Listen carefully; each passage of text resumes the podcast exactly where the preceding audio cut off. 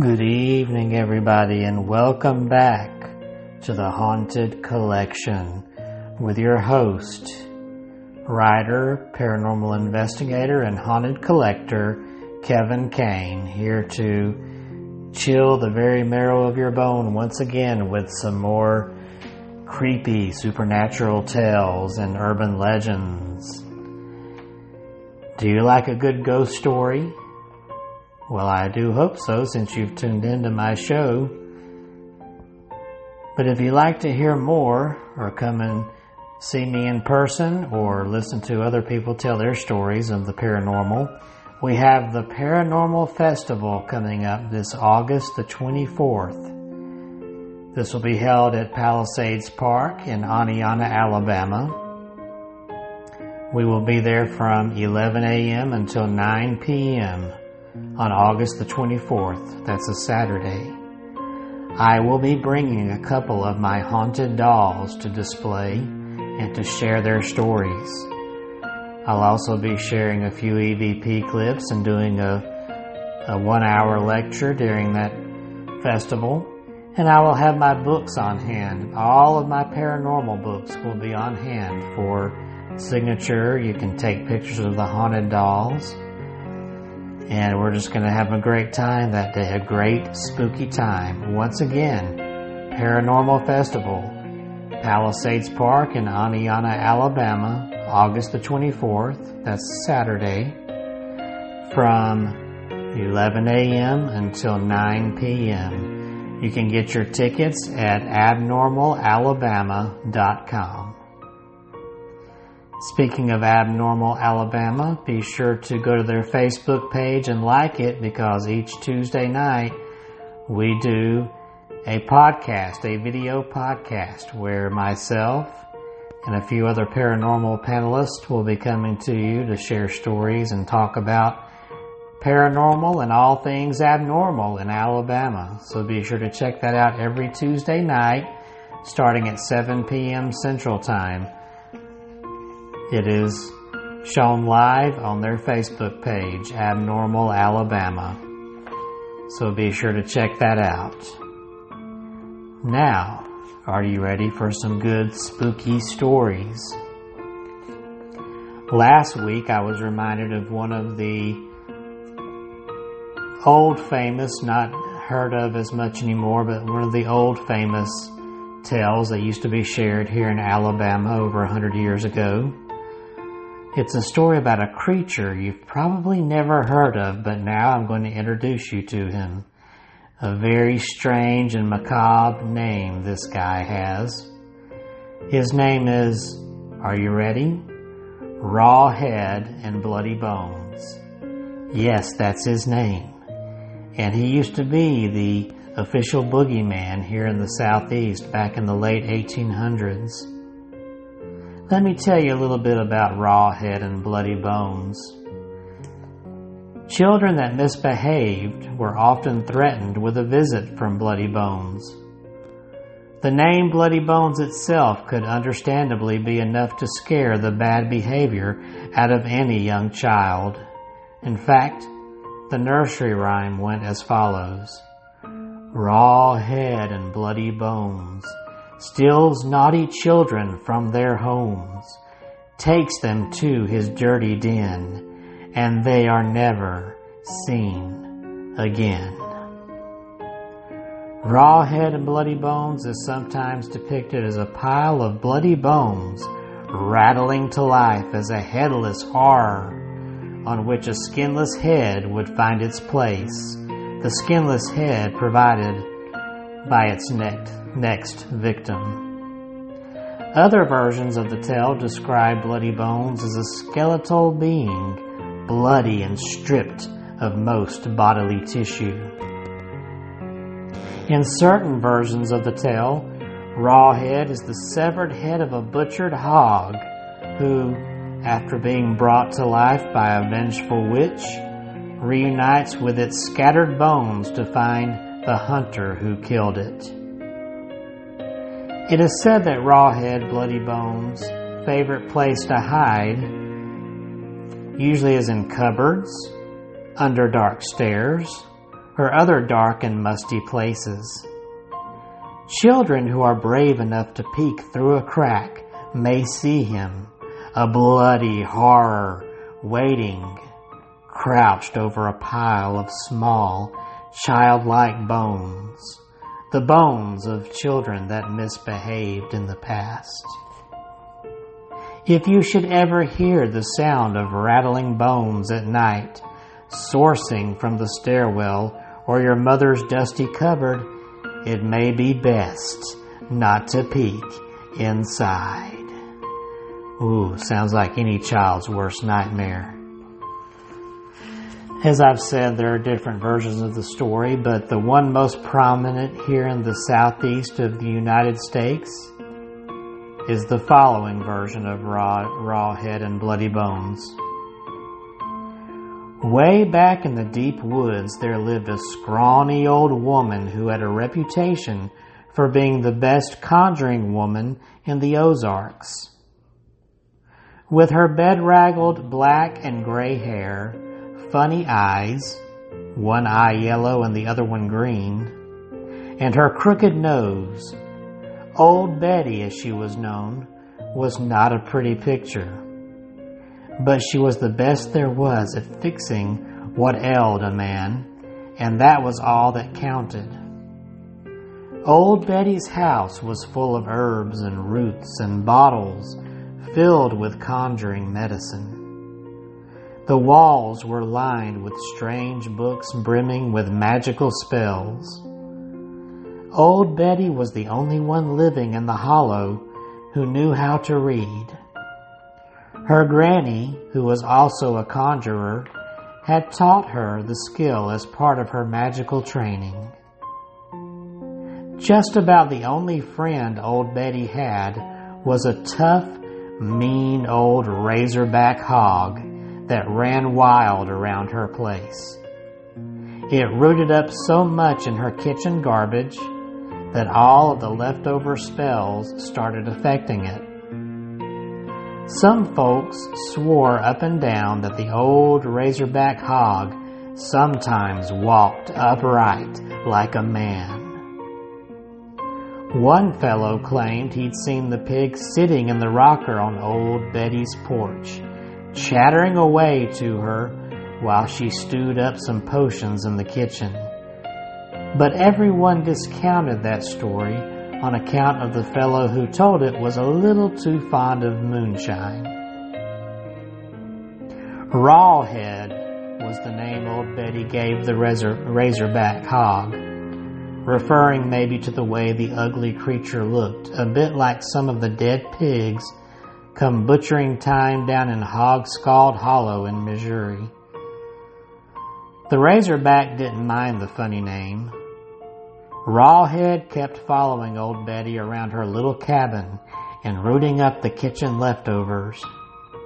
He'd even walk to town with her when she came to the local mercantile to sell her home remedies.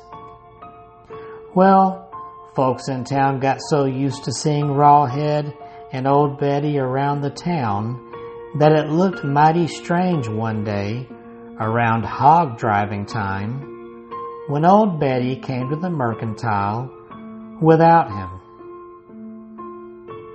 Well, where's Rawhead? The owner asked as he accepted her basket full of home remedy potions. The liquid in the bottle swished in an agitated manner as old Betty said, I ain't seen him around today and I'm mighty worried. Have you seen him here in town? Nobody's seen him around today, they would have told me if they did, the mercantile owner said. We'll keep a look eye out, look eye out for you. Well, that's mighty kind of you. If you see him, tell him to come home straight away, old Betty said. The mercantile owner nodded agreement as he handed over her weekly pay. Old Betty fussed herself all the way home. It wasn't like Rawhead to disappear, especially not the day that they went to town together. The man at the mercantile always saved the best scraps for the mean old razorback, and Rawhead never missed a visit. When the old conjuring woman got home, she mixed up a potion and poured it into a flat plate. Where's that old hag, that old hog got to? she asked the liquid. It clouded over, and then a series of pictures formed. First, old Betty saw the good for nothing hunter that lived on the next ridge, sneaking around the forest, rounding up razorback hogs that didn't belong to him. One of the hogs was Rawhead. Then she saw him taking the hogs down to Hog Scald Hollow, where folks from the town were slaughtering their razorbacks. Then she saw her hog, good old Rawhead, slaughtered with the rest of the pigs and hung up for gutting. The final picture in the liquid broth was the pile of bloody bones that had once been her beloved hog, as his scraped clean head lay with the other hogs' heads in a pile. Old Betty was infuriated by the death of her only dear friend. It was murder to her, plain and simple. Nothing else but murder. Everyone in three counties knew that Rawhead was her best friend, and that lazy hog stealing good for nothing hunter on the ridge was going to pay for slaughtering him. Now old Betty tried to practice white conjuring most of the time, but she knew the dark secrets too. She pulled out an old secret book her granny had given her and turned to the very last page. She lit up several candles and put them around the plate containing the liquid picture of Rawhead and his bloody bones. Then she began to chant. Raw head and bloody bones, raw head and bloody bones. The light from the windows disappeared as if the sun had been snuffed out like a candle. Dark clouds billowed into the clearing where old Betty's cabin stood, and the howl of dark spirits could be heard in the wind that pummeled the treetops. Raw head and bloody bones, raw head and bloody bones. Betty continued the chant until a bolt of silver lightning left the plate and streaked out through the window, heading in the direction of Hog Scald Hollow. When the silver light struck Rawhead's severed head, which was piled on the hunter's wagon with the other hog heads, it tumbled to the ground and rolled until it was touching the bloody bones that had once inhabited its body. As the hunter's wagon rumbled away toward the ridge where he lived, the enchanted Rawhead called out, Bloody bones, get up and dance. Immediately the bloody bones reassembled themselves into the skeleton of a razorback hog, walking upright, as Rawhead had often done when he was alone with old Betty. The head hopped on top of his skeleton and raw head, bloody bones went searching through the woods for weapons to use against the hunter. He borrowed the sharp teeth of a dying panther, the claws of a long dead bear, and the tail from a rotting raccoon, and put them over his skinned head and bloody bones. Then Rawhead headed up the track toward the ridge looking for the hunter who has slaughtered him. Rawhead slipped past the thief on the road and slid into the barn where the hunter kept his horse and wagon. He climbed up into the loft and waited for the hunter to come home.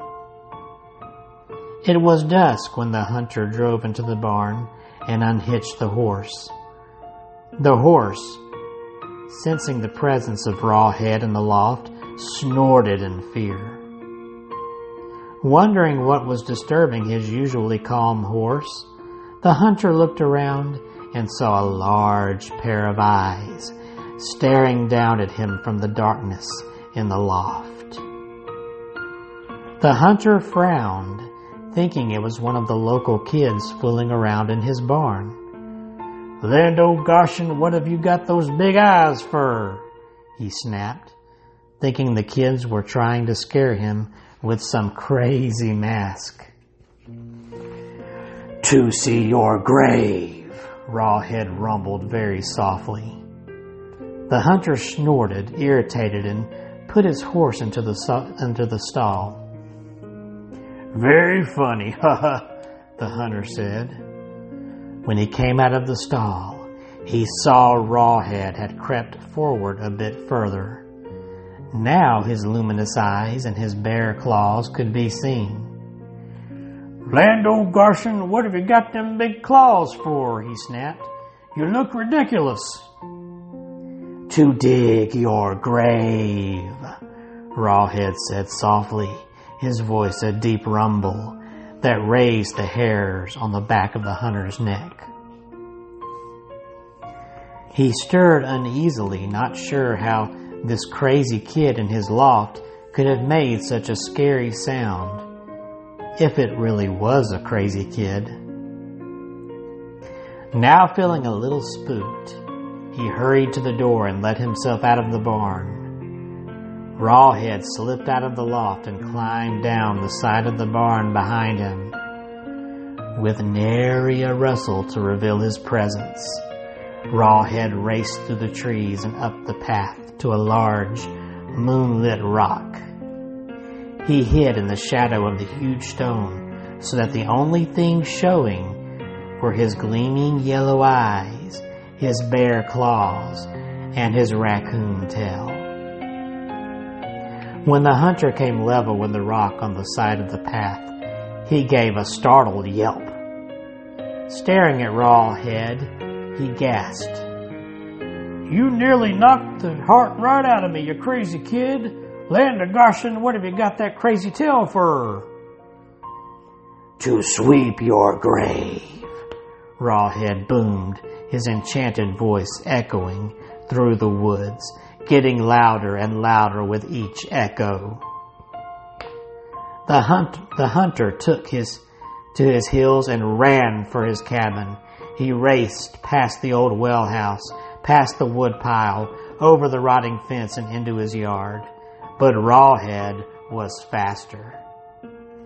When the hunter reached his porch, Rawhead leapt from the shadows and loomed over him. The hunter stared in terror up at Rawhead's gleaming yellow eyes and the ugly razorback hog's head. His bloody bone skeleton with its long bare claws sweeping Raccoon's tail and his gleaming sharp panther teeth. Land of Goshen, where have you got those big teeth for? he gasped desperately, stumbling backwards from the terrible figure before him. To eat you up like you wanted to eat me, Rawhead roared, descending upon the good for nothing hunter. The murdering thief gave one long scream in the moonlight. And then there was silence, followed by the sound of crunching, crunching, crunch, crunch, crunch. Nothing more was ever heard or seen of the lazy hunter who lived on the ridge. His horse also disappeared that night. But sometimes folks would see Rawhead roaming through the forest in the company of his old friend Betty. And once a month, on the night of the full moon, Rawhead would ride the hunter's horse through town, wearing the old man's blue overalls over his bloody bones, with a hole cut out for his raccoon tail. In his bloody, bare clawed hands, he carried his raw, razor back hog's head, lifting it high against the full moon for everyone to see. And from that day forward, the parents of those children who tried to be rotten and ugly would tell them, warning them, saying, Don't get caught after dark and don't get caught misbehaving, or raw head and bloody bones will come to eat you too. And that is the story of the famous Ozark legend of Raw Head and Bloody Bones. One that's not often told nowadays, but is still hidden there in the history of the annals of urban legends running aloft in the Ozarks of the southeast. It's quite a frightening tale, so it's a shame to let it go to waste. Be sure to add that to your list of creepy tales to tell around that creepy campfire this summer. And now, for the second half of our show, we have a story simply called Sunday Morning. Sounds bright and cheery, doesn't it? Boy, are you in for a real treat here because this is one heck of a ghost story. Sunday Morning. There was a young girl named Josephine who was habitually late for Sunday morning Mass at her local church. She always forgot to set her alarm and wouldn't wake up in time. Finally, she got tired of her parents telling her off and decided she would never be late for Mass again. One Sunday morning, Josephine woke up in midnight. Unaware of what time it was, she thought she had overslept again and jumped out of bed. She quickly got dressed and ran out the door without ever looking at the clock. It was still dark outside, but it usually was dark at that time of year. It was very quiet and there was nobody else on the street. The only sound she could hear was the noise of her own footsteps on the pavement as she hurried towards the church. When she heard the church bell ring, she quickened her pace and took a shortcut through the cemetery. She got to the church just as the service was about to begin and found a seat. When she sat down, she finally took a look around. Much to her surprise, she didn't recognize anyone here. The church was filled with people she had never seen before. They were all staring straight ahead, and an eerie silence hung over the gathering. When the priest came out to celebrate Mass, Josephine realized he was a stranger too.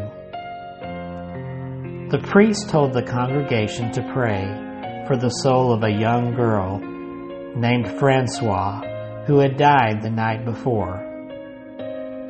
Josephine was shocked, for she knew Francois, and she had never even heard that the poor girl was even ill. Something was radically wrong. She began to feel very uneasy. She looked around again, and as her eyes began to adjust to the dim light, she saw someone she knew. There was an old woman sitting at the back of the church. Josephine's heart sank when she remembered the old woman had died the year before. Looking towards the front of the church, she saw that some of the people sitting there looked very strange. Their skin seemed to be pearly white.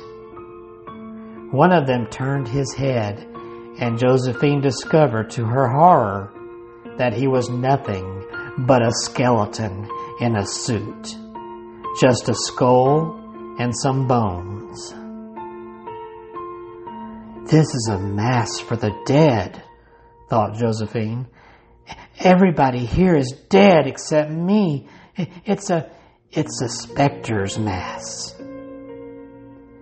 She noticed that some of them were staring at her. Their eyes were filled with anger. It was clear to her that she had no business being here. Suddenly, she felt a tap on her shoulder. Nervously, she turned around and found her grandfather standing in the row behind her.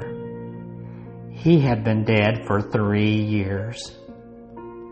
There was a worried look on his dead face as he leaned towards her and whispered in her ear, Leave right now while you still can, he hissed. You don't belong here. Josephine immediately grabbed her coat and walked quickly toward the door. She heard hollow footsteps echoing behind her and glanced back. The dead were rising out of their seats and following her. Their faces were twisted in fury and hate. Josephine was terrified and she dashed to the door. A pack of shrieking ghosts snapping at her heels. She felt skeletal hands grabbing at her, trying to catch her and stop her from leaving. She twisted and turned, struggling to free, her, to free herself from their grasps.